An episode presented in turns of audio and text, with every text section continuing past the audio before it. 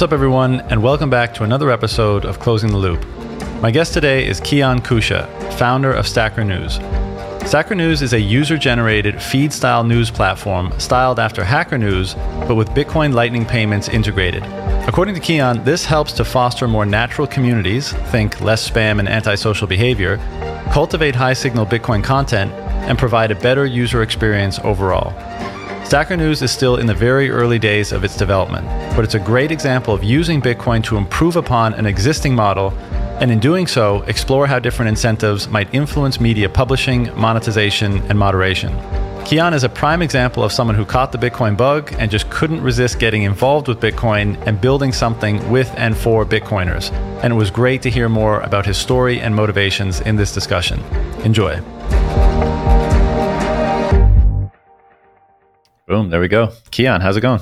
Uh, it's going well. It's cold in Austin, um, but otherwise, uh, it's going well. How cold is cold? Uh, like almost freezing. Oh wow, is that abnormal?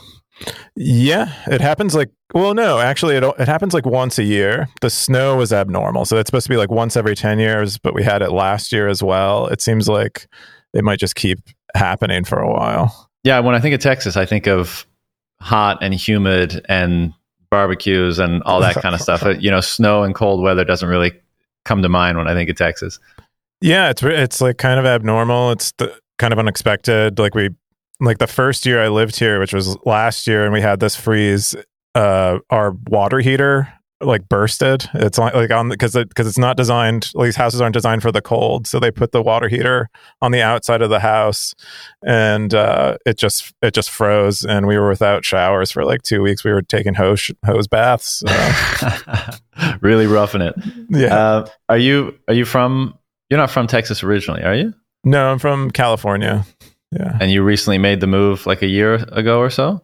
Yeah, a year ago we had done city shopping around the United States and kind of went everywhere, and we just had a blast when we came to Austin. We got like on a tour bus of uh, a band that was opening for Chris Stapleton.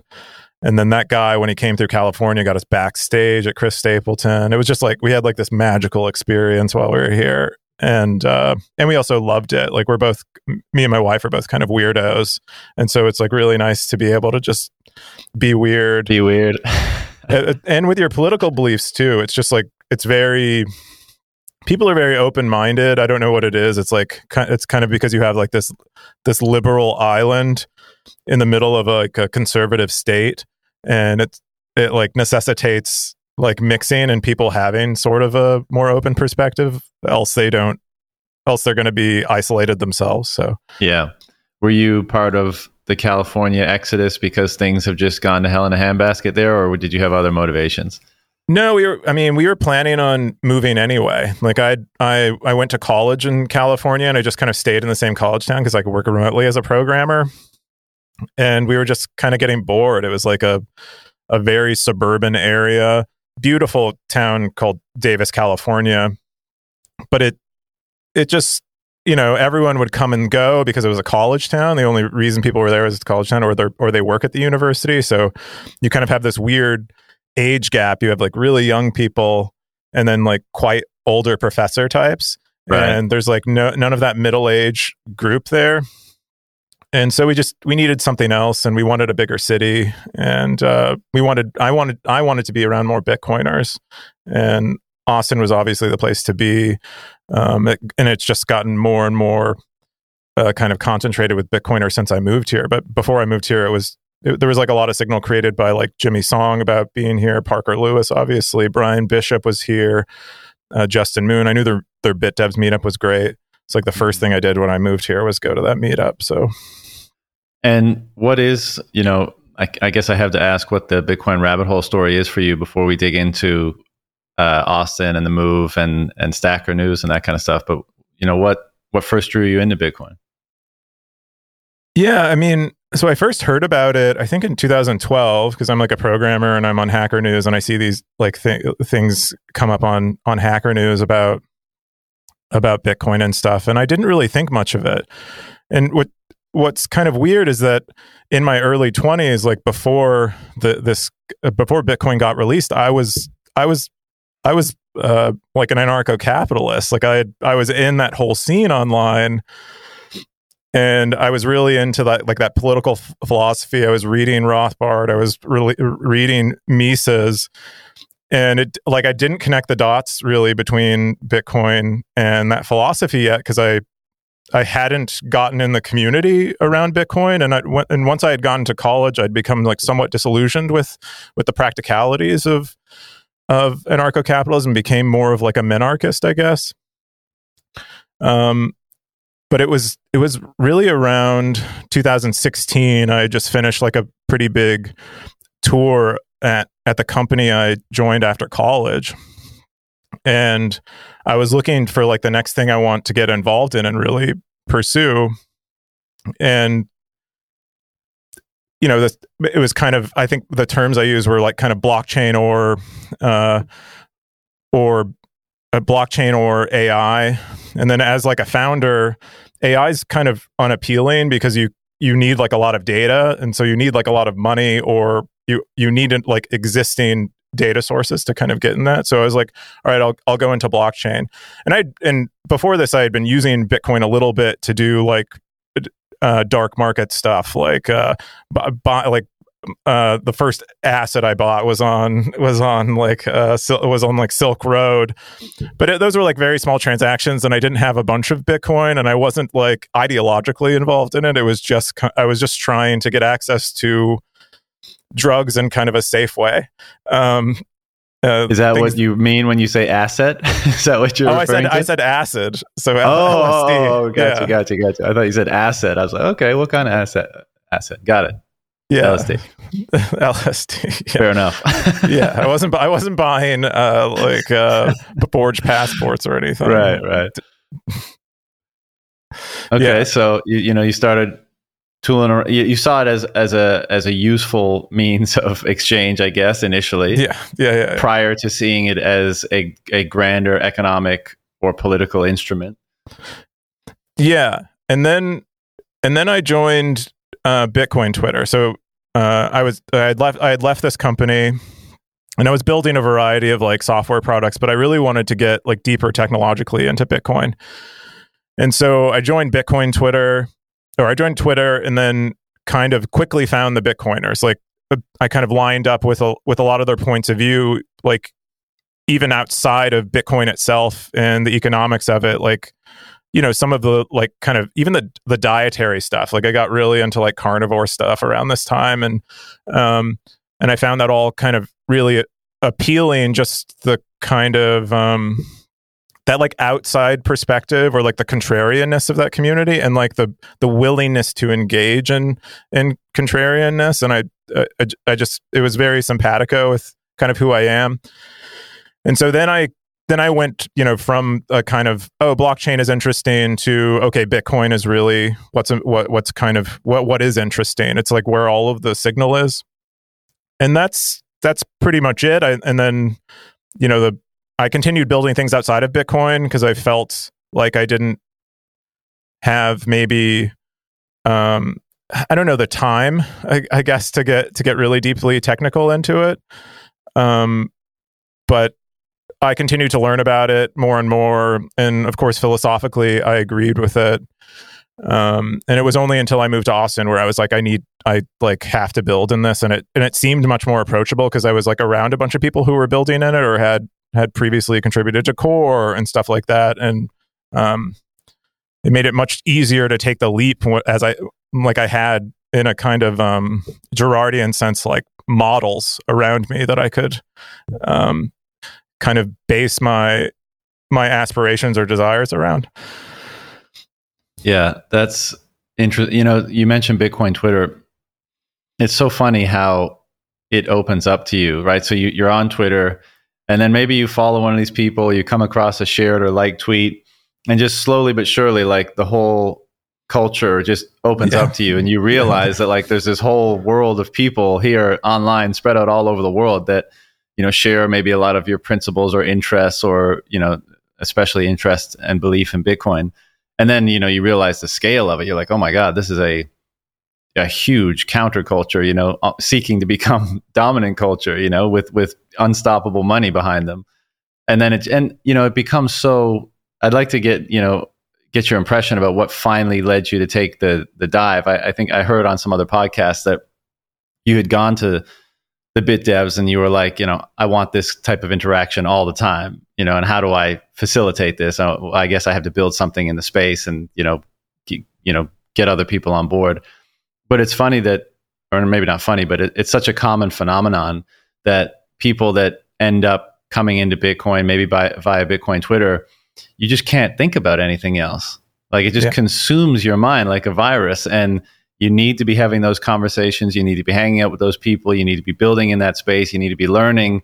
And it, it gets to a point where you almost can't uh, faithfully engage in other work or you know other components of your life you just end up having to either join a bitcoin company or start a bitcoin company or do something in the space because it's it's where all your natural interest is flowing and it feels so I mean, it's almost draining to force yourself to do something else, yep. and that's the that gravitational pull into Bitcoin that so many people experience.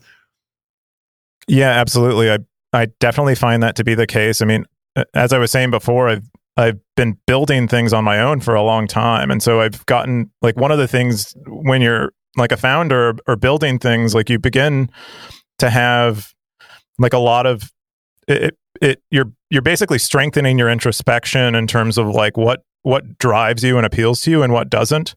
And I talk a lot. Uh, like my my wife is a clown, and so she's quite creative too. And so, what do you mean? Like a, like, like a like professional a clown, clown, like a clown, like a clown clown. She does like it's more like um, it's it's more like like Andy Kaufman stuff than it is like a like kind of a birthday clown. Um, right. That's that Andy Kaufman is maybe the closest kind of thing. But one thing we talk about a lot is like your like your your internal story, like the things you tell yourself while you're creating, mm. and a lot of that is a lot of that is like you're figuring out the internal landscape of like your kind of motivation and goals, and you're like trying to trying to traverse that thing and Bitcoin is is definitely like this gravity well in, in that landscape where I just kind of it's like so obviously like a, a, a, paradise in that landscape and um so i just had i had this like incredible pool especially after i moved uh, to austin and got around more bitcoiners it was it was just i was like completely infected at that point mm. and what was the you know, where did Stacker News come from? I guess you know why the why the motivation and interest in doing this type of a a project or business in Bitcoin. Yeah, I think um, so. I went. I like the the story goes. I went. I went to my first bit devs. This is really where I got like like infected with with the full the full blown virus. Um, but uh, I was there, and it felt like an episode in the, sh- the AMC show called *Halt and Catch Fire*, and uh, it's like it's like about it's about like the the early internet, um, early er, early PCs, that kind of stuff, and it was that show depicts like a group of kind of programmer misfits, and they're kind of building what what the current world is, and um, and I felt I I like felt I was in that episode. Like I was just having like fla- like I was in a, a, an episode of that show. I felt like I was having like flashbacks to like scenes in that show that I had seen as I was sitting in my first bit devs.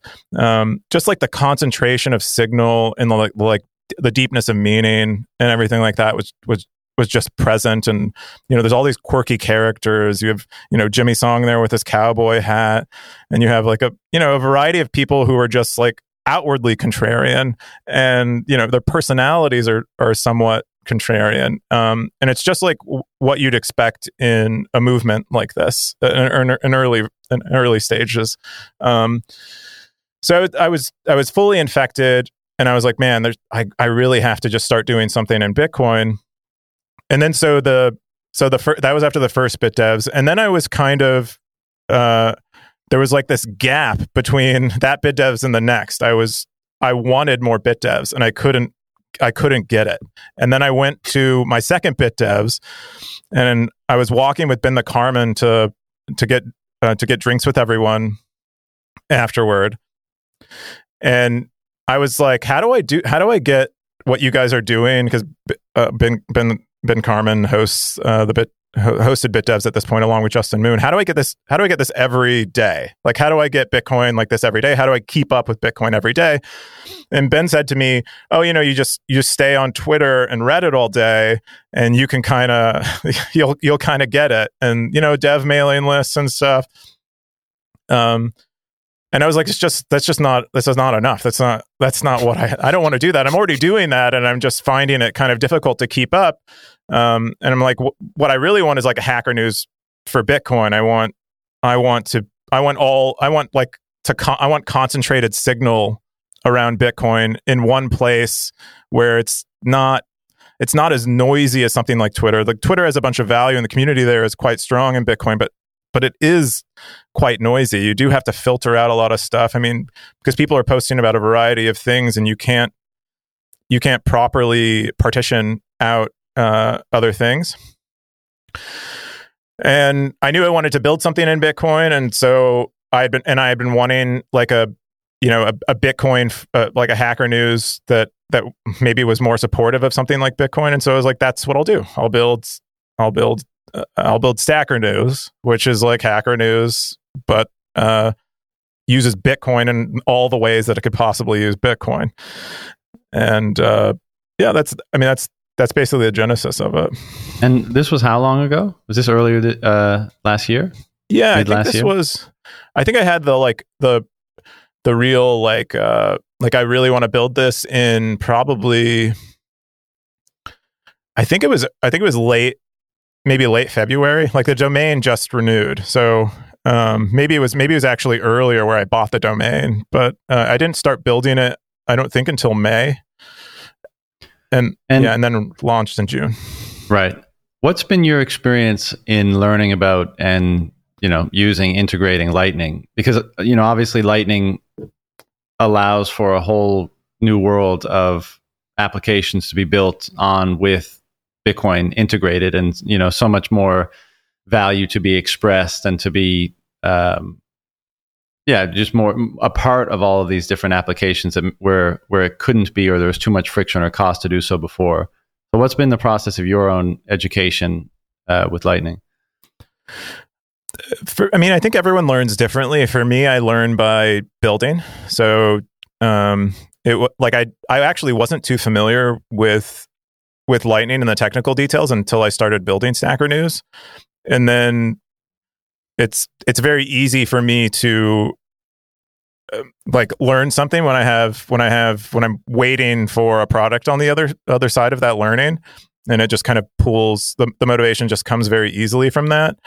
Um, I I also did Chaincode Labs. I did I did both their Lightning seminar and their Bitcoin seminar, uh, which are fantastic, and I highly recommend it to anyone uh, even if you're even if you're not like completely technical, um, they do a pretty good job of also training. Like you, they have UX people in there, PMs.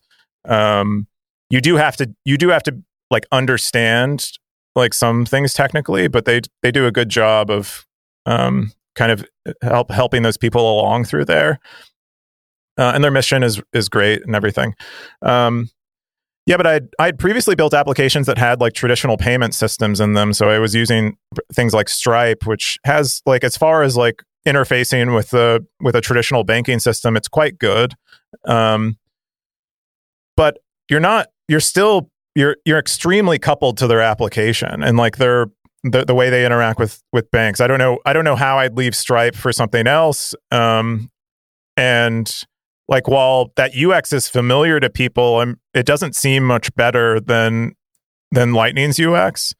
So I like the, like a, a, person who's learning Lightning for the first time, they have complaints about having to learn all the things to have to do that have to do with Lightning.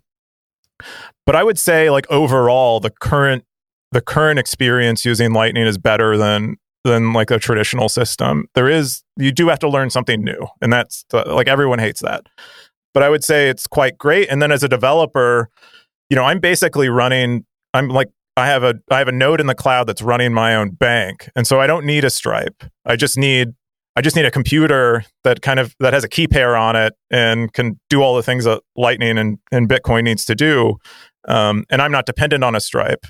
Um, I can I can take that node and maybe and I can run it maybe on my own hardware maybe instead of on the cloud if you know if such a such a circumstance arises that that's necessary. But I'd but I'd say I mean there are tons of things we can do to make Lightning better, um, and it's not perfect. But I'd say it's very approachable as a developer, especially with some of the tools that are out there to do it. And uh, I think I think the user experience is quite good now. What have been some of the things you've learned? Like if you compare something like Stacker News to Hacker News or Reddit or something like that, where you know, I guess one of the differences is there's a cost to upvote, right? You you kind of vote with Sats. What are some of the differences that you've noticed in that you know, perhaps slight or perhaps gross change in the model, like in terms of behavior of people that use the platform, or may, and maybe even the the original incentive to to build it that way. Yeah, well, the the the like the the reason why I built it that way was because uh, I knew that spam and like low quality contributions were a huge problem on uh, platforms like Hacker News and Reddit. I knew they're like they they're heavy they're heavily moderated. They they have to be. I I had experiences on on Hacker News posting things that just wouldn't they would get immediately like removed from the board. Like I was asking too many questions on their their ask page or whatever, and and maybe and maybe I was being a bad user um, by doing that. But they they have to come up with they have to have lots of human intervention because they don't have a way of of modifying the incentives otherwise. It's free to post, it's free to upvote. They can do a, a user has has almost like too much too much power not enough friction to to engaging in bad behavior, um, and not much incentive to engage in good behavior. So the I knew the incentives were kind of broken, and you hear all you hear all the like you hear people like Jack Dorsey talking about it on Twitter and how how beyond just like the the simple user interactions also the uh, the company's incentives get weird. Like they the only way they can like monetize their users is by gathering a bunch of data on them and and more or less selling it to advertisers. So but as far as like so uh, and Sphinx chat had just come out and I knew they they were using Bitcoin to prevent spam and or to to deal with some of these these issues that you know platforms like discord have a huge problem with um, where they just get inundated with bots and uh, and um, people posting posting things that they shouldn't in there uh, just spam generally so i thought oh cool. So i'll make i'll make it very i'll make it like a very for a very nominal amount you'll you'll you'll be able to post and comment um, so for one sat you can post and comment on stacker news. And then upvoting also costs you something so you really there's like a little bit of friction but not a ton. And there's like quite a lot of friction if you're not into bitcoin. If you don't understand if you like if you aren't hip to lightning and and stuff you're you're likely not going to be a user. And so that was that was beneficial i think. That that for me that that was a huge um a huge add to like my goals in terms of like concentrating bitcoiners on a platform. Um but yeah i think but i i think it's it's very it's like very early but those are like the basic mechanics of the site is you kind of it costs you a little bit to post and comment. A lot of users earn that money back as a result of like other people liking what they do assuming people like what they do. And uh yeah so we have users like fairly regularly earning like you know it's not a lot but like a dollar or two a week um and then you you and your ama earned like 25 and um and so I think as it as it like scales potentially, my hope is people can earn like meaningful amounts of money, and then we'll add other other mechanisms for them to earn. Maybe you could start you know selling things on it, or you know it's very easy because we have such a such a because Lightning payments are kind of like a first citizen on the platform, and like exchange between user, users as a first citizen on the platform. It's it's very easy to facilitate like like some somewhat of a marketplace beyond just beyond even just content. Yeah.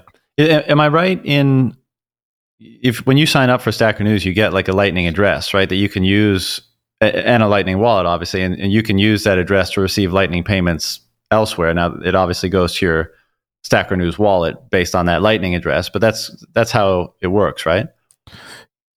Yeah, so uh, you get so when you sign up for an account, you also get a wallet. It's kind of it's a vir- like I call it a virtual wallet because it's actually it's um I have I basically multiplex a bunch of user accounts or user wallets on top of just one a single Lightning wallet. So it like it it has all the functionality that you would expect in like a in a non-custodial Lightning wallet on your phone, but uh, it's actually underneath it's just it's just one lightning wallet and then i have like a, a layer of uh, that that kind of abstracts that away and kind of partitions uh, user accounts. Mm-hmm. um, but in, in, terms of like depositing money you can either uh, you can either use a, the traditional more the, the, more traditional invoice method or lightning addresses yeah right so mine is jv at stacker.news right so people can send me lightning payments to that address regardless yeah. right yeah they can um, what's it been like which is cool because uh, I, I, think I still think it's the case that most, even a lot of Lightning users, are maybe not familiar with Lightning addresses or using Lightning addresses, right? No, I mean it's becoming more a lot more common in wallets. I think most major wallets support it now because the UX is so nice. Just, yeah. It makes it makes sending money as easy as sending email. Um, but uh, yeah, I don't I don't think many people are aware of it. Uh, what's it been like just managing uh, liquidity and stuff like that. You know, the, the, the typical Lightning considerations when you're, you know, uh, allow, helping people or allowing people to make payments and stuff. I haven't had much of an issue. So I set I when I I don't I don't I when I when I initially launched the node for it, I connected to like five of the hubs in in the Lightning network, and they're you know the Lightning network. Unfortunately, kind of I think for a lot of people has like a hub and spoke pattern to it, and so it does it there are like points of centralization or concentration in the network and I think that'll improve over time as the kind of developers try to figure that out. But uh I connected to them and I don't as far as I know I don't have any issues with it. Everything stays fairly balanced and you and I I in the footer of the page like my um my like connect address is there so anyone can any user can provide liquidity to the site if they want to and and benefit from payments flowing through it. So we haven't we haven't had much of an issue um, in terms of that in terms of that yet. It's it's it's taken care of itself fairly naturally, and it's also very small payments, obviously going through the yeah. Site, so.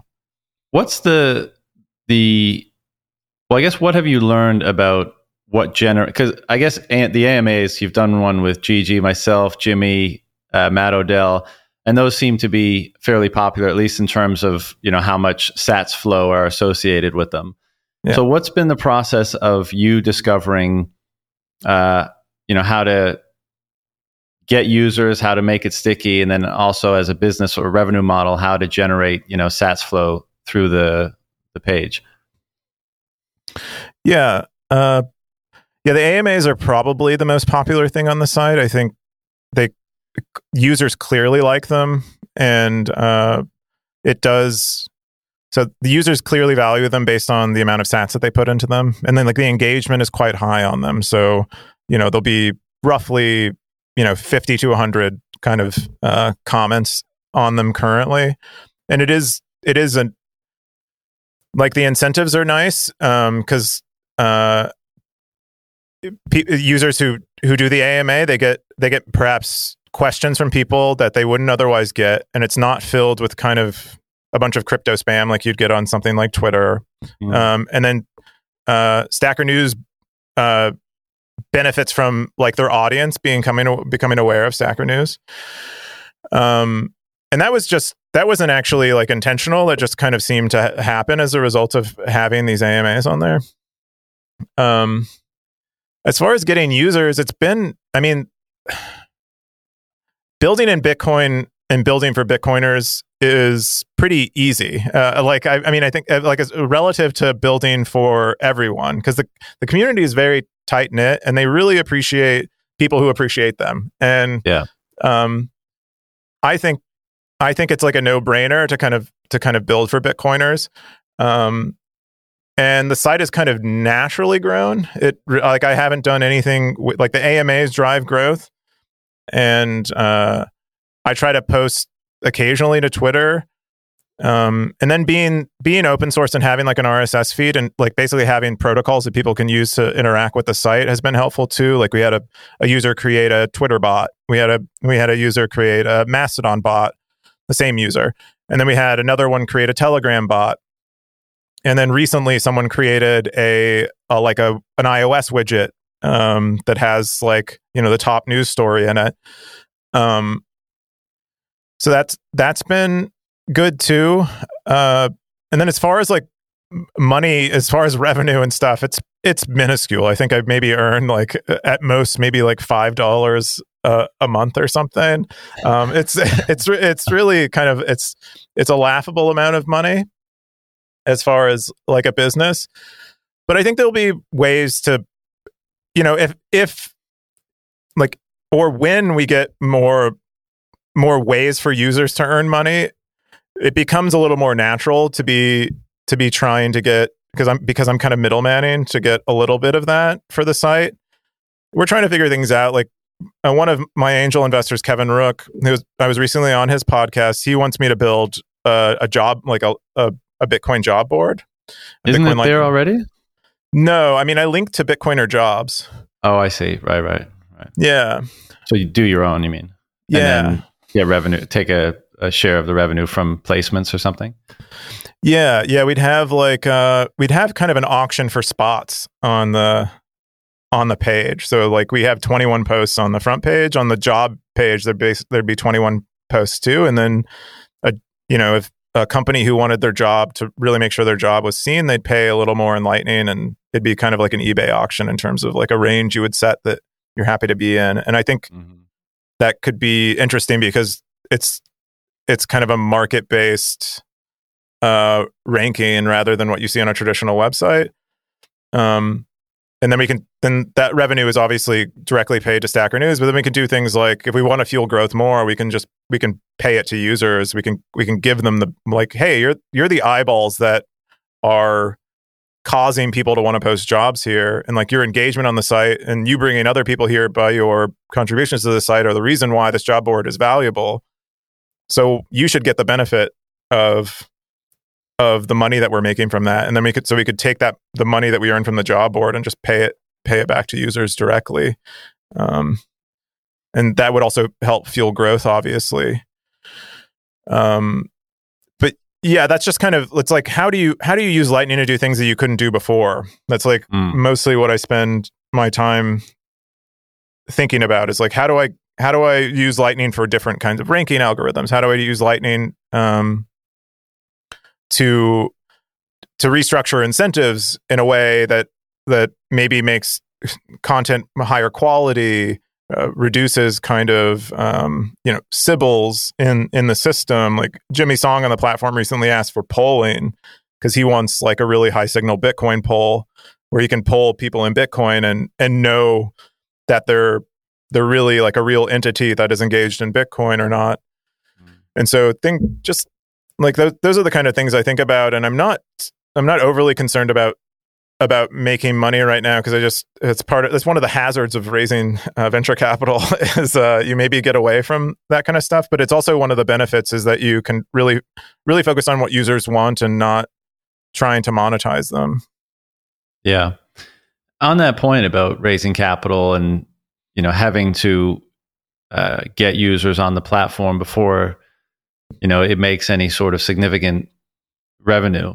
How do you deal as an entrepreneur how do you deal with the opportunity cost of you know going to a pre-existing you know either big tech or maybe even bitcoin company and making a, a comfortable salary there versus you know all the risk and the opportunity cost and all that kind of stuff of building something that you just want to see in the world? Especially you know because bitcoin is always this uh, lurking value contrast mirror sort of thing right that says like well do you want to do this thing or do you want to stack more bitcoin and that's always the kind of put like the the incentive uh, battle that we all must face so how do you face that as an entrepreneur yeah um, i think yeah, it's a it is a it is a push and pull. I was having a conversation with uh, Paul from Voltage yesterday, kind of about this. Is like, um, it'd be it'd be nice where uh, I could spend my weekends not thinking about work, um, like or like you know, work or actually like actually working. Um, hmm. like I'm con- I'm constantly because not only do I have to do things, I have to tell myself what to do. So I'm like I'm like fulfill I'm like fulfilling two roles. So it makes the job really hard. As far as the like financial part, being the boss, yeah, you have to be you have to be a boss and an employee simultaneously. Um, the financial part is there's definitely a huge opportunity cost. Um, but fortunately or unfortunately, I don't really. I I kind of dislike money. like I, uh, it's perhaps why I like why I like Bitcoin. But uh, it, like I was I was making a lot of money formerly at my job, and I I felt miserable. I was I was like I, I was like it just um it, it just I just didn't feel good. And I I have this problem when I when someone's when like I have like an over reciprocation drive. So like when someone does when someone's paying me to do something, I will work myself to death to do it. Mm. And uh it creates a like unless I'm working for myself, um it creates like a weird scenario where I'm like never getting enough from the employer. Um so it for me I always, I've always wanted to create things from starting in college like I was while, like while I was getting straight A's in college, I developed my first um, my first application and released that, and it did it did fairly well. It was like a location based wiki, um, but I I never really wanted to have a job. That was like one of the reasons why I like programming so much. Is uh, like when I had, when I had gone to college, like the iPhone had just come out, and I was like enamored by by some of these stories of people creating like a simple game app and like creating an income for themselves and not having to have a job.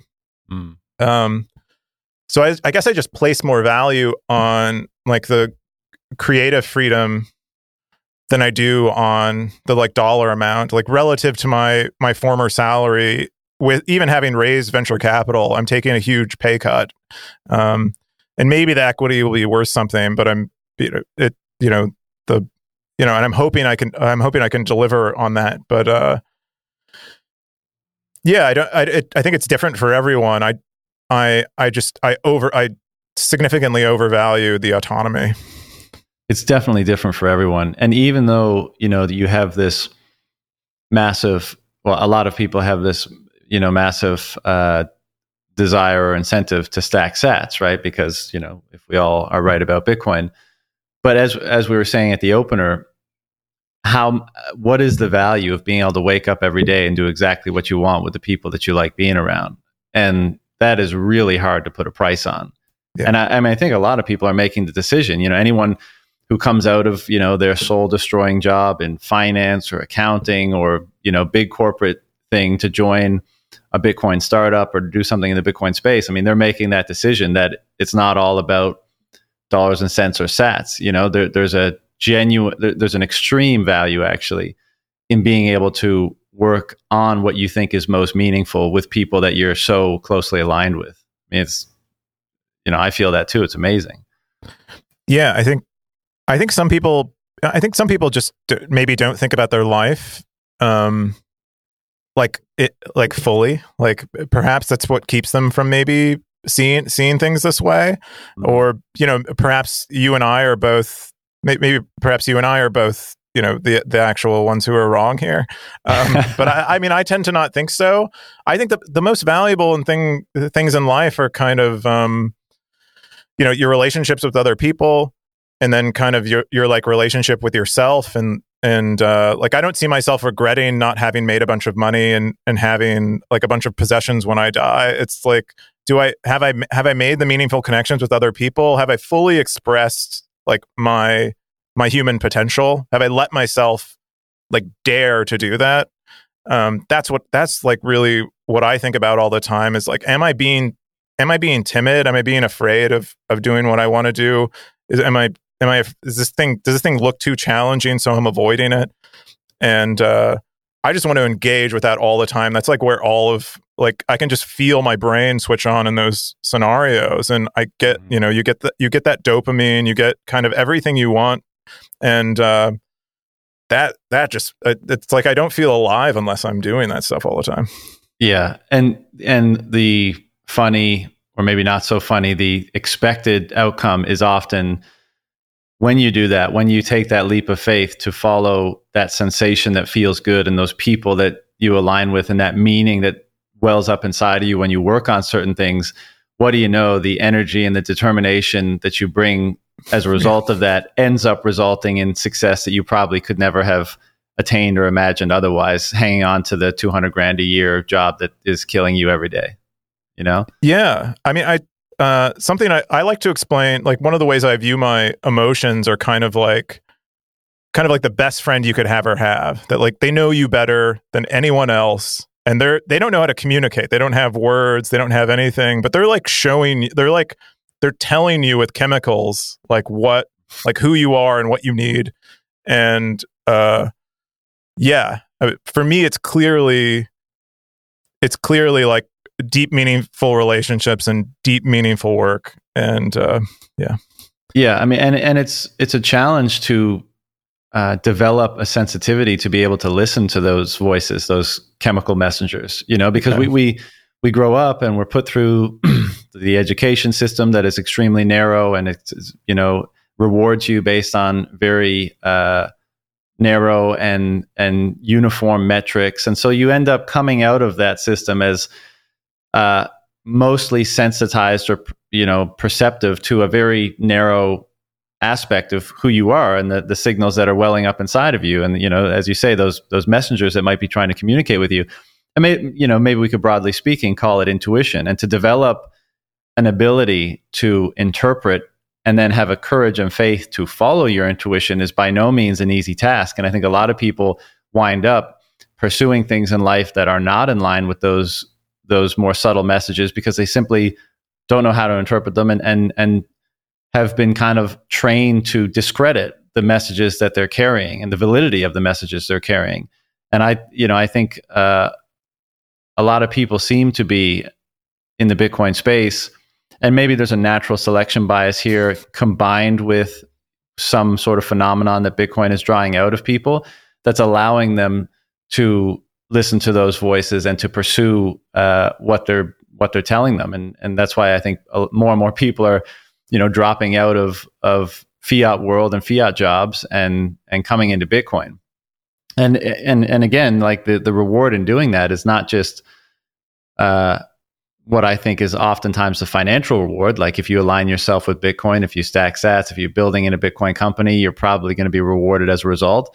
But is in arguably the the grander reward or the greater reward, which is being being able to wake up every day and pursue something that is meaningful to you with other people that are doing the same. I mean, that's just priceless. And I think you know one of the things I often talk about with Bitcoin is how based on how it allows you or even uh, forces you to reframe value. I think by you know whatever complex mechanism is taking place, it ends up diminishing the value of, as you said, like those material, you know, status or transient uh, objects of value, and it ends up elevating those more transcendent or priceless things of value, like relationships and like uh, beauty and like truth and like freedom and like love and friendship and meaning and these things that you know they are not subject to diminished valuation as a result of having this like burning hot thing of value that's entered your consciousness in the form of bitcoin. And as a result it seems to be like an attractor of those things. And so and i, I see that in the bitcoin space. I see people not valuing the Lambos and the mansions and all this kind of stuff, but valuing genuine connection and aligned purpose and honesty and you know and all of those things that are part of now the emerging uh, principles and ethos of of a, a genuine culture, like we said at the beginning. You know, and, and being a part of that is so gratifying. I mean, it's, it's addicting, right? You can't you, you can't leave it. No, no. I mean, yeah. I mean, I mean, we like you see all the memes of like people who can't stop talking about Bitcoin. I mean, I, I don't. I mean, it, it's just true. It's just, just like why, why would you talk about anything else? There's like this is where this is where all the meaning and purpose is. This is where everything that's important is happening. Why, why would why would I do anything else? And it, I think you know, it and it fits really well with with your uh, money the Messiah article. Um, and uh, it it it is it has so many parallels. It's incredible um, to like a religious experience, and I mean even even our like relationship with other blockchains. They're kind of like they're kind of like the false prophets of the kind of the kind of world. They're they're claiming that there's something like like the messiah and they're not. And we're all we all have like this allergic reaction to seeing these these like false these like false prophets. And um yeah it's it's it's truly it's truly magical. And you just you as a as as someone in like as in someone in the space it's just you want to put you want to get everyone in there too and have the same benefits um and uh yeah i i mean i i was I, like i was already aligned with bitcoin stuff. Like i i like I already, I already had the political point of view. I already had the kind of some of the contrarian aspects. You talked about school earlier and how it like structures someone's brain. Like i i i didn't get through high school. I like dropped out of high school and later went back to college. Like I was like I was allergic to someone telling me what my what my goal should be, like setting up these kind of these kind of uh these targets that you these arbitrary targets that you get in school sometimes and and, and they're having you shoot them and scoring you're you're shooting these arbitrary targets mm. i just i didn't like that at all um and uh yeah i don't and but I but you, then you hear other stories like like someone like Kyle Murphy who runs Pleb Pleb Lab here, uh, the Bitcoin bum. You had him on your podcast, um, and he he says that it that Bitcoin what he when he cha- when Bitcoin changed him like he he wasn't like he wasn't running his life in parallel with Bitcoin and then they uh, and or like sort of skewed parallel and, and ran into each other. He he was running kind of the other direction and it pulled it pulled him back and lined him up again. And i'm really like i, I wonder what that experience is like because i don't know what that's like but that that sounds that sounds incredible. Like the fact that we have a technology that's transforming people's lives is crazy.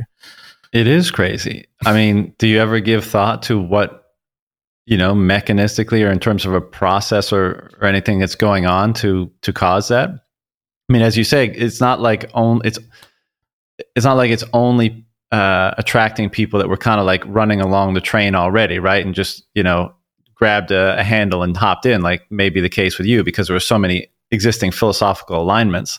But it's that people that could have you know could be totally opposite philosophically.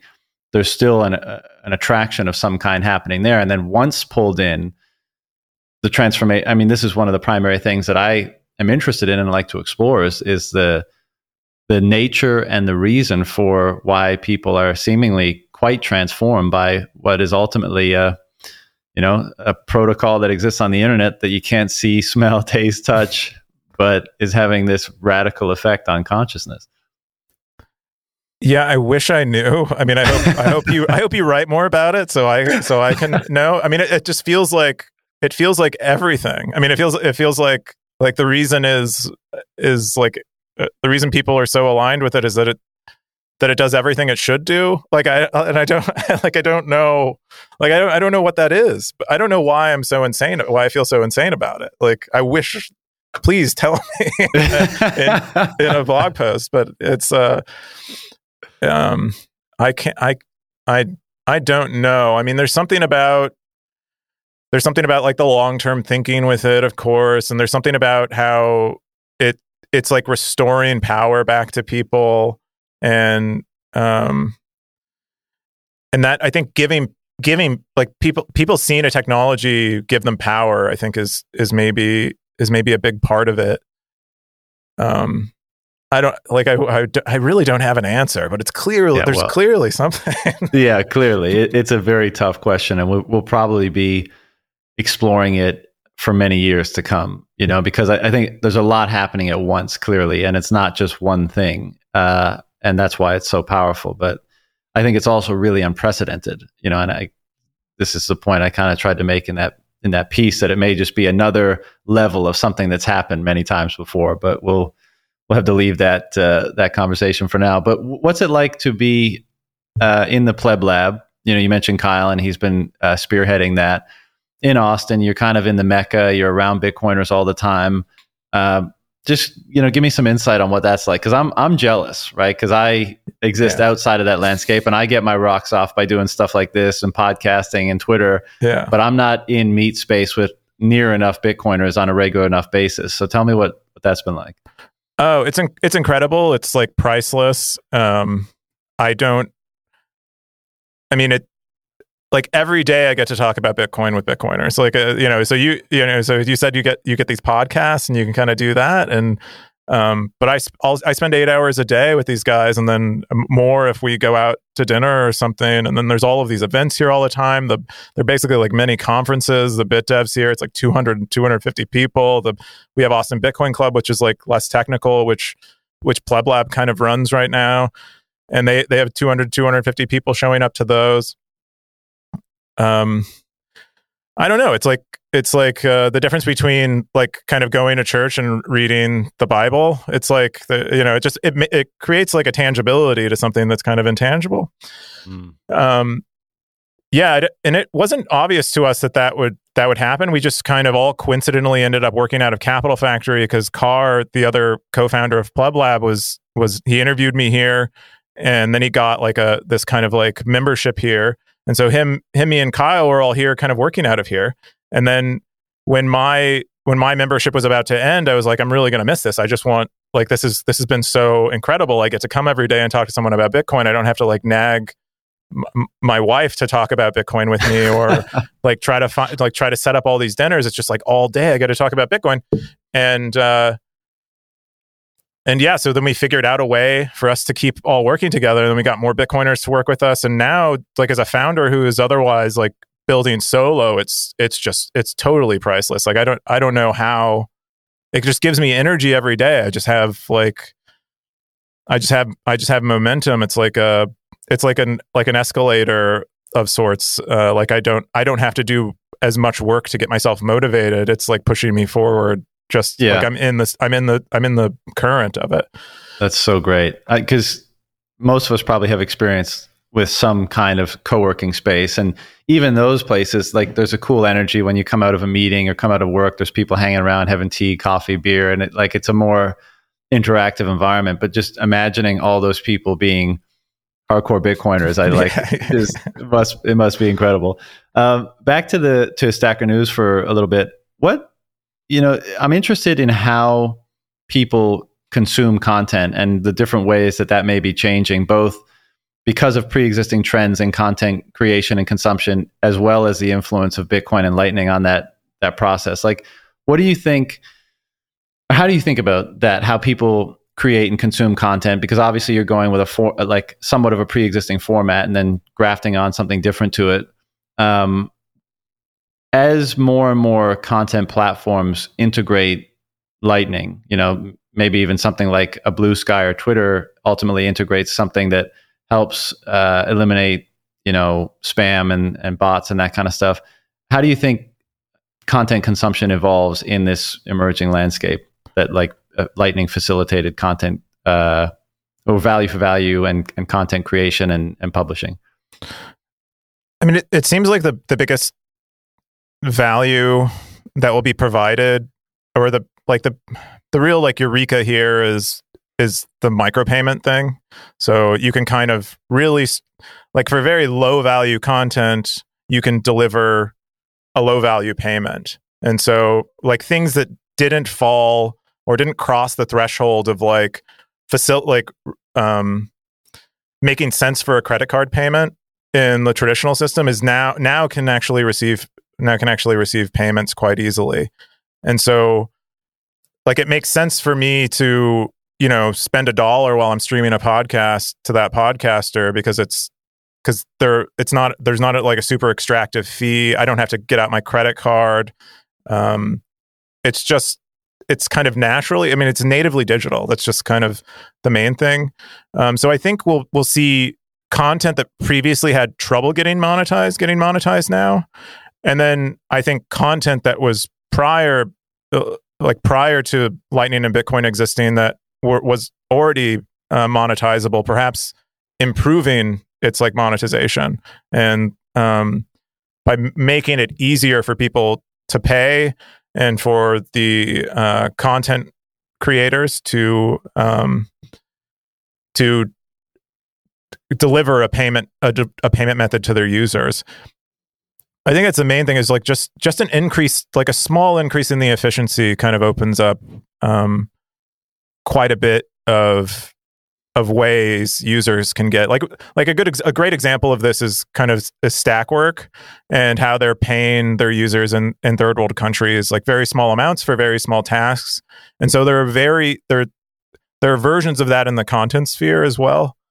Um, and I think it opens up a lot a lot of stuff for that and um, of course like the frictions around payments and having to deal with a with a stripe and and them middlemaning you and taking a, a big chunk of this is all is all kind of bad. But uh, you can imagine, you know, it, people are earning quite a bit of money on Substack, but Substack is taking ten percent of that. So, and you know, part of that is likely the credit card uh, processing fees, but it's also it's also using email. It doesn't need to be uh, centralized, and so.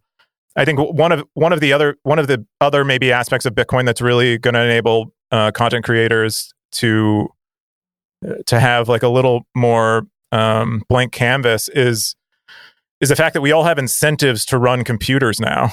Like we all have incentives to have a machine that runs that runs our bank. Um, like uh, we, so it, it it fits very naturally that we have other app. We might want to have other applications sitting alongside it while we have the hardware running. And now I can now I can maybe have a decentralized Substack where where Substack gets there's there is no there is no uh, middleman. It's just me and the user now because I already have the infrastructure to do that kind of thing, and perhaps the software isn't built yet for that. But um, I don't need a I don't need a I don't need a I don't need a middleman because I don't need to inter- interface with a bank at all. I have this I have this the centralized banking system, and then I don't also I already have hardware running, so I have I have the software running already. Um, I think that's that's that's that's most of what we get in terms of content um, with Bitcoin. But I'm also very early in my experience, and I don't, unfortunately, I don't have a ton of time to, I, like the the horizon of my thinking is is is you know a few maybe a few months out. Yeah, yeah, a few months out of what I what I expect my users to want, and mm-hmm. so I don't get to be like super galaxy brained yet. I just kind of I'm just kind of trying to respond on a day to day basis. Right. Do you think your task in building something like this is I mean, I mean, I guess this is always the task to some degree, but in in a like Substack is a, is kind of a great example because that seems like something you could easily integrate into something like Stacker News and just put Lightning on it and have it be even more censorship resistant and less friction and less uh, gouging or you know le- paying less fees in terms of the payments involved. And then it, it just seems like when all this stuff is so is going to be so easy to establish, the the real thing becomes getting a community of users who like you foster somehow to stay on your platform based on how much they like the experience and how much of an emotional uh, tie or pull they feel you know you could call it how sticky it is but you know especially in, in bitcoin land like really fostering an environment that that Bitcoiners appreciate, and then being able to just basically plug in things like a Substack newsletter or a job board and stuff like that. So, I mean, is that your primary task? And if so, you know, how do you do it? what are the best ways of doing it? I mean, uh, the best answer I have right now is I don't know. So I have like a bunch of these kind of like possible, like these, this, I'm, I have like this, these forking paths, these forking futures that Stacker News might have. Um, but I definitely think that's part of it is that I can, you know, I can create like a, you know, be it, create medium or Substack like experiences for users and and the creators of that content that are that are also consistent with their their hacker news or reddit like experiences and so i th- i think there's i think there's something there it's just i I haven't thought too far. I mean, it's it's actually a hazard in some ways when you're this early in a product to think too far ahead and have like too clear of a vision because you really want yeah. to be able to, like, you want your sails to to catch uh to catch the wind and not um not um not try to predict where the wind will be. Um, but I but that, that's definitely a path that I'm going to be exploring in certain ways. Um, I think a job board will first, will be like the first experience along the lines of of novelty that way.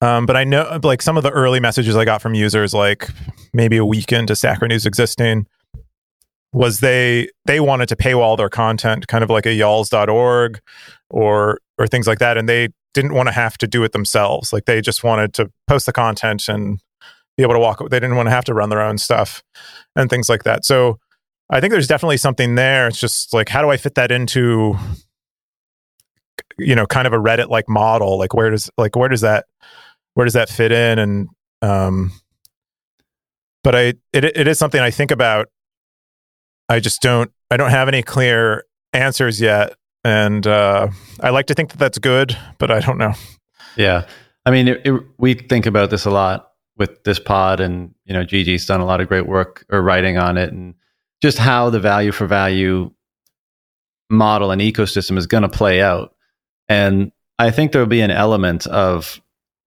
you know, maybe this is naive of me or or whatever, too idealistic.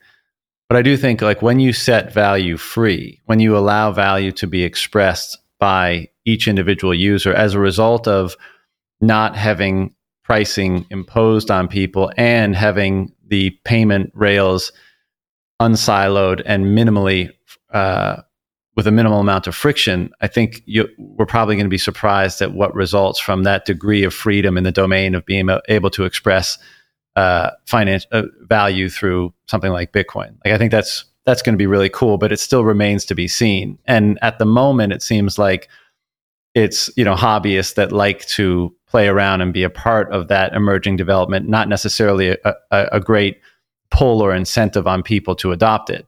But I think you know, we're we exist in an environment today where there's a hell of a lot of censorship happening, and it seems to me that something that allows for uh, to to be able to resist that censorship. You know, of course, that's what Bitcoin is in, in the domain of money, and it, it's opening up certain opportunities in the domain of information and expression generally.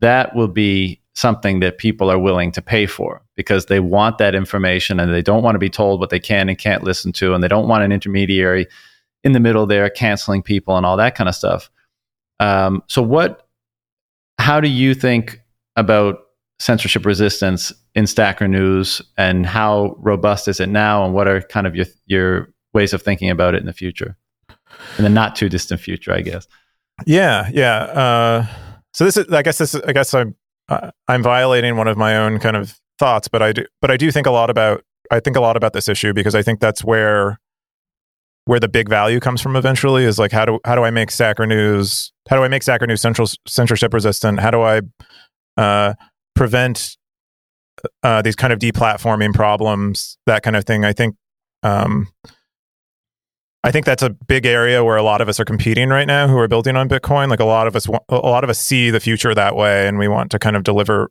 deliver that experience. Um, so right now, Stacker News is a centralized site like Twitter. Like if I wanted to censor it, I could. Um, I just have a principle that I won't. Um, but that it's possible for me to uh, violate that principle and and remove content. Um, but I but I think about this a lot, and I and I certainly don't want it to go that way because I've had that experience myself on something like Reddit. Like before I worked on Stacker News, I was working I was working on an application, and I found the perfect subreddit for it. Like the users who have the exact problem that my solution exists for, and I posted that app on that on that platform when it was like an, a, a decent stage to release to people, and it immediately went to the top of that subreddit. Like everyone in that subreddit was liking it. They're like, "Yes, this solves my problem." Um, and then the moderator removed it. He just removed it. He's like uh, you can't i mean it, he didn't even tell me he didn't give me any explanation for why he removed it. He just deleted it. And i sent him a message. I'm like hey what happened? Your users were clearly liking this. Why would you do that? No response from him. So like i feel i've felt the sting of this kind of thing in a in a, like an innocuous context where i'm do i'm actually doing the users a service and i still get like you know censored. Um so one of the things we've done, so so I, so along these lines, we've been thinking a lot about like uh, like spam quite a bit, And so one of the things we introduced recently is like this web of trust ranking algorithm, just this very old idea from uh, like public early public key infrastructure where you know in order for you to prove your identity in terms of like this is my public key and i'm and i'm john you would have to you would have to use like a centralized service to kind of do that. And the way that they got around it was they they created this web of trust idea where like if i had a pub key i could sign a message with that pub key that says i i this i i believe this to be this pub key to be john's. And uh and i trust john you know uh some some some to some level and therefore everyone that john trusts to be an act like the accurate pub key of them i trust those too and so it allowed us to create like this decentralized uh, way of trusting people in a way that was previously not possible. And it, this is this is like the first social network on the web. Really was was this public key infrastructure stuff before any any other platforms existed. And so we've kind of using that on Stacker News to do ranking. And one of and one of the benefits of that will be even on a centralized platform is that every user has could have their own web of trust and then they they end up seeing their own feeds. So unlike Reddit where there's just one feed and someone needs to moderate it because they don't want you know applications to appear in their in their subreddit at the top, instead every user has their own point of view. Like they are self-moderating. They get they get to determine whose content they see and uh, they see and don't. And so like that's one of the ways I think we can benefit we can we can avoid certain kinds of censorship and then like the future way hopefully which is which is something i, I really want to do is is decentralized stacker news and really eliminate any po- like it, it it then becomes users don't have to trust me to not censor or a moderator or whatever to not censor they i can't possibly censor them um, that's that's that's the ultimate goal and i think i think this generation of web applications. Um, the next the, the the real Web three will be decentralized applications that previously couldn't exist because their incentives were broken. They'll be built using Bitcoin, and uh, they'll do all the things.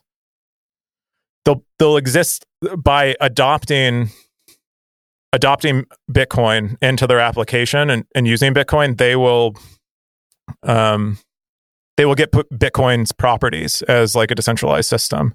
And so I believe that's what I can do with Stacker News eventually. Um, and that's that's how I hope to solve this problem. And it fits very nicely with with the web of trust model. You'll run uh, John will be running his own Stacker News node if he if he wants to. There will still be the centralized service if someone wants it. But if you're mm-hmm. like if you're engaged in certain communities that are perhaps prone to censorship uh, or getting shut down, um, you'll have you'll have users that you trust that you are connected to um, and you're in you're like consuming their content and you'll still see the most for you what is the most the highest signal given your web of the web of trust or the people that you trust in in the network but yeah it's it's it's one of the like big problems i think uh bitcoin applications can solve given that they're already like hip to bitcoin and they kind of get what's like what makes it work. It's interesting to consider that you know Bitcoin has inspired this kind of like DIY hardware movement even though like putting together your your own node is not a very difficult or technical thing but a lot of people that would never even considered such a thing have done it because they want to engage with their money on the best terms possible and that that simple incentive to engage with perhaps the most important uh, element of your external or social life, i.e., money, is generating opportunities or providing a, a, famili- a familiarity with, or, and, and as a result, an opportunity to be self sovereign in other domains as well, in forms of expression and messaging and, and communications and publishing and information, which may leverage that same infrastructure uh, and it's just kind of bringing it to all things, but incentivizing the very infrastructure needed for that to happen. You know, so it's it seems like there's a a wave of freedom of expression and freedom in various forms coming. And I guess you know one philosophical question I'd like to ask you is how do you think we will deal with complete unrestricted uh, speech, expression, communication? You know, because two things. One, I mean, some things are not good. Some forms of expression are not good. Like probably objectively, right? And we all know them. Like like violence and wanting to do harm to people and, and certain sorts of th- sorts of things are are pretty objectively not good. But you know, you you kind of have to take the good with the bad with freedom, right? You like if if if nobody can stop you from nobody gets to stop you from saying anything, then anyone can say anything. And uh, we've been, I think, we've been brought up, we've been coddled a lot as a as a culture, um, and we've and that's probably not a good thing because it's it's made us less able to deal with maybe the more uns- unsightly aspects of ourselves and to respond poorly when we do confront them as a result. But what do you think is um, going to be the result of unrestricted expression of value of information and and other kinds, you know, in our what seemingly are the future that's coming quickly? It's a it's a tough question, but I think I think your point is right about us being unprepared for it. I don't think it'll be necessarily good um, to start out with. I think I think we'll have to learn norms around around freedom. Like I don't. It's kind of like you know one of the common arguments against uh, like an anarchist society is like the disruption that the transition would cause would be enormous, and like we just don't. There there will pr- problems will uh, arise that we aren't prepared for um, because we we've been living in another system, so we don't we don't have um, like the learnings that are necessary, like the wisdom that's required to operate that way.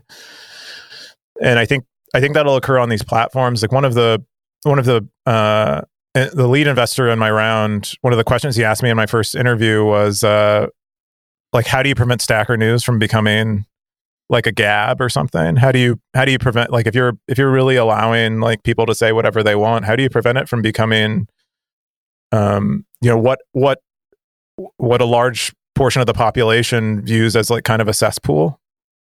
Um and i don't i don't really know much about gab but um it's a it's a good question and i think i think really i think focusing on bitcoin is is uh is like it's it's like the the early stages of the the culture really matter like how how it starts out. And so focusing on bitcoin is really useful because because i think bitcoiners are very clear thinkers and uh they really get it and they um are like good actors especially when they're um they're they're using bitcoin and um are and are trying to earn it. So so that's why I'm I'm kind of very intentional about the early community as part is like trying to avoid what I see as like a hazard and like a real uh like a censorship free type of environment. I I mean I I wonder I mean I do think I think ultimately like on a long time scale freedom is good for people, but I do think it has a it has like a cost when you're when you're not free it's kind of like it's kind of like we were all like it's like when you have like a casted limb or something and you it's been it's like atrophied and where B- bitcoin is like allowing us to remove the cast and um, you don't want to go and run a marathon on an ankle that was that just came out of a cast. Um, it'll it'll likely lead to re-injury and um, but you know you want you don't want your leg in a cast like always. So uh, i yeah well, i think it's I th- ultimately good. Yeah i mean there's another analogy maybe too which is possibly overused in bitcoin but plato's cave right? When you first come out of the cave the light is blinding and blind being blind is not good right? But yeah. once you adjust uh, you're far better off. You know i actually think that answer is exactly the right answer which is and this goes back to what we were saying about this power and influence that Bitcoin, however it exerts itself, is exerting itself, is like that's that's the answer. You and you just said it, like you make Bitcoin the vector by which this freedom this form of freedom, freedom of expression, is emerging, and you can see this already in in the quote unquote culture or counterculture community tribe, whatever you want to call it.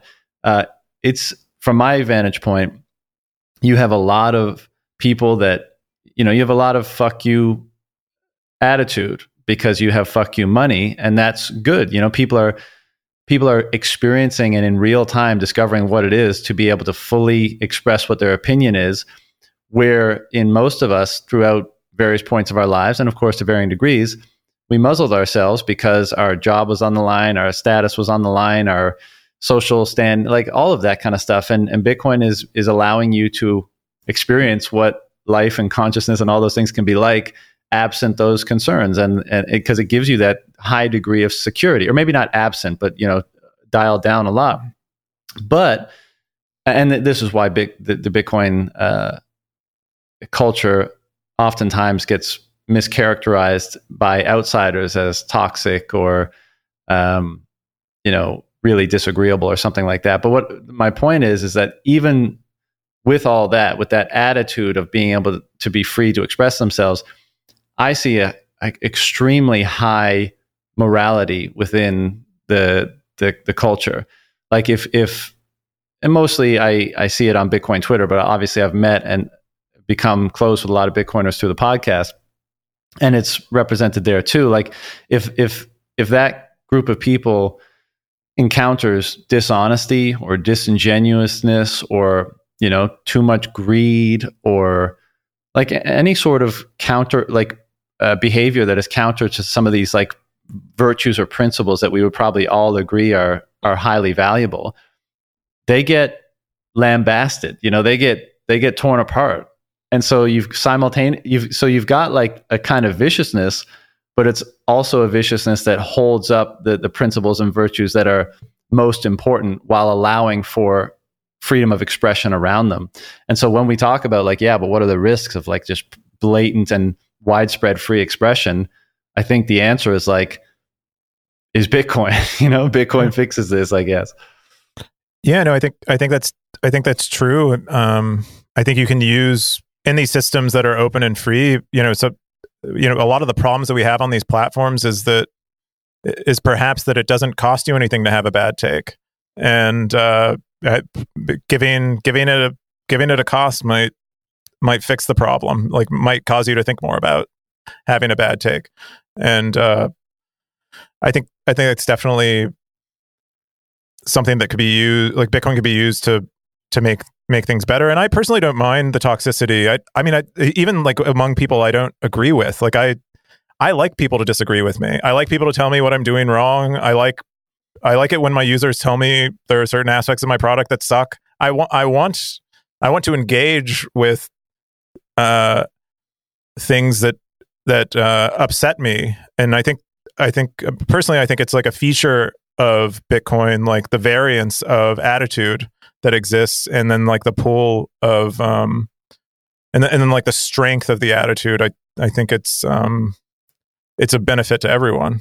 I totally agree. Yeah, I, I'm. I've never been one of the critics of of the toxicity, but I guess I, you know, to put a finer point on on the point I was making is like if Bitcoin is going to be the means or the rails for permitting this freedom of expression, I think the interesting and uh, aspect of that phenomenon is that it also comes with certain embedded principles. And this is this kind of goes back to the question is like why does Bitcoin affect people so much? And I think one of the reasons, perhaps among many, is like by virtue of how it's constructed and and and uh, the principles that are imbued in it it kind of emits them also. So when I say like the answer is Bitcoin, it, I I guess I mean like I think Bitcoin is for most people it's almost inevitable. It's going to rub those principles that help to instantiate Bitcoin itself are going to rub off on all the people who benefit from using it in whatever way.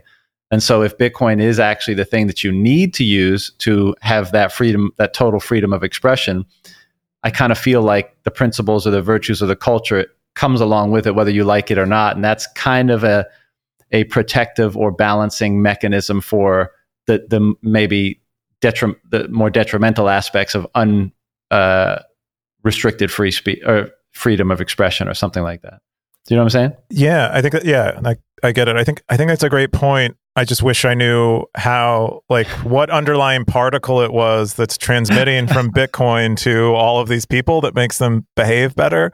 Um, I mean, maybe maybe the answer is just obvious, and it's like it is the incentives. It is like uh, the long term thinking thing. It just, but it feels in, it feels super incomplete to me. It just doesn't feel like a, a super satisfying answer. It has to be I something think else. everyone's with you there. Like that.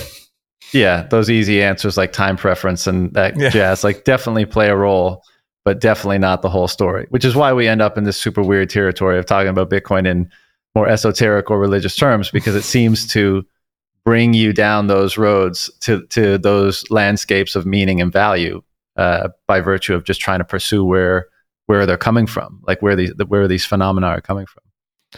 Yeah, I mean, it, it has like a very similar feeling to like trying to explain consciousness, where it's like you just they're like your brain emits no words to to describe it when you attempt to, and uh, you know maybe maybe there is something you know far more magical about it um, than we realize. I think you're probably right, and we'll we'll fumble around uh, for many years to come trying to figure out exactly or precisely what that might be. Um, Keyan, this has been awesome, man. Do you have anything else that you wanted to to cover or shill before we shut it down?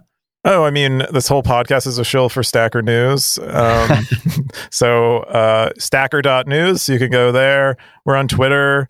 I share occasionally things. Uh, we do Stacker live. If you don't like reading, we like cover the top uh, five podcasts. You can find that on Twitter, stacker underscore news. Um, but yeah, it's been it's been an absolute pleasure, JV. Like talking to you uh, in person. I was like, I was profoundly impacted by your "Money the Messiah" piece. Like it really, it really just like struck a like a deep chord with me, and it's just, I, it made it like it put words to like this thing that we're talking about that we can't describe, and uh, I think even though like uh like you acknowledge it's not a complete picture yet of it it does f- it feels very true to me Well, thank you, man. I appreciate that, and it brings me a lot of joy to know that uh, you you found value or you got value from it. And I, I agree. I mean, this is this is the point, right? We this is a stumbling point. We take these ideas and we take these ill-formed thoughts and we try to bring some structure to them, and then we put them out there for all the other minds to consume. And then, you know, I think what we all hope is that this ongoing and on-growing conversation between all of these minds and all of these experiences will hopefully step by step and as time goes on deliver greater clarity around this stuff. And i guess the point is like i think i guess we all think there's there's value in having greater clarity over that like getting closer to the source or a source of some kind. And you know here we are again back in religious domain. So i'll shut it down for now. We'll, we can fire that conversation up another time. But uh, i love what you guys are doing. It's awesome to see you know i love the attitude of just build and leverage these emerging technologies and obviously with a strong founding in the ethos of bitcoin and, and the bitcoin culture. So i wish you guys nothing but the best and i'm sure we'll be speaking soon. Thank you. All right brother. Take care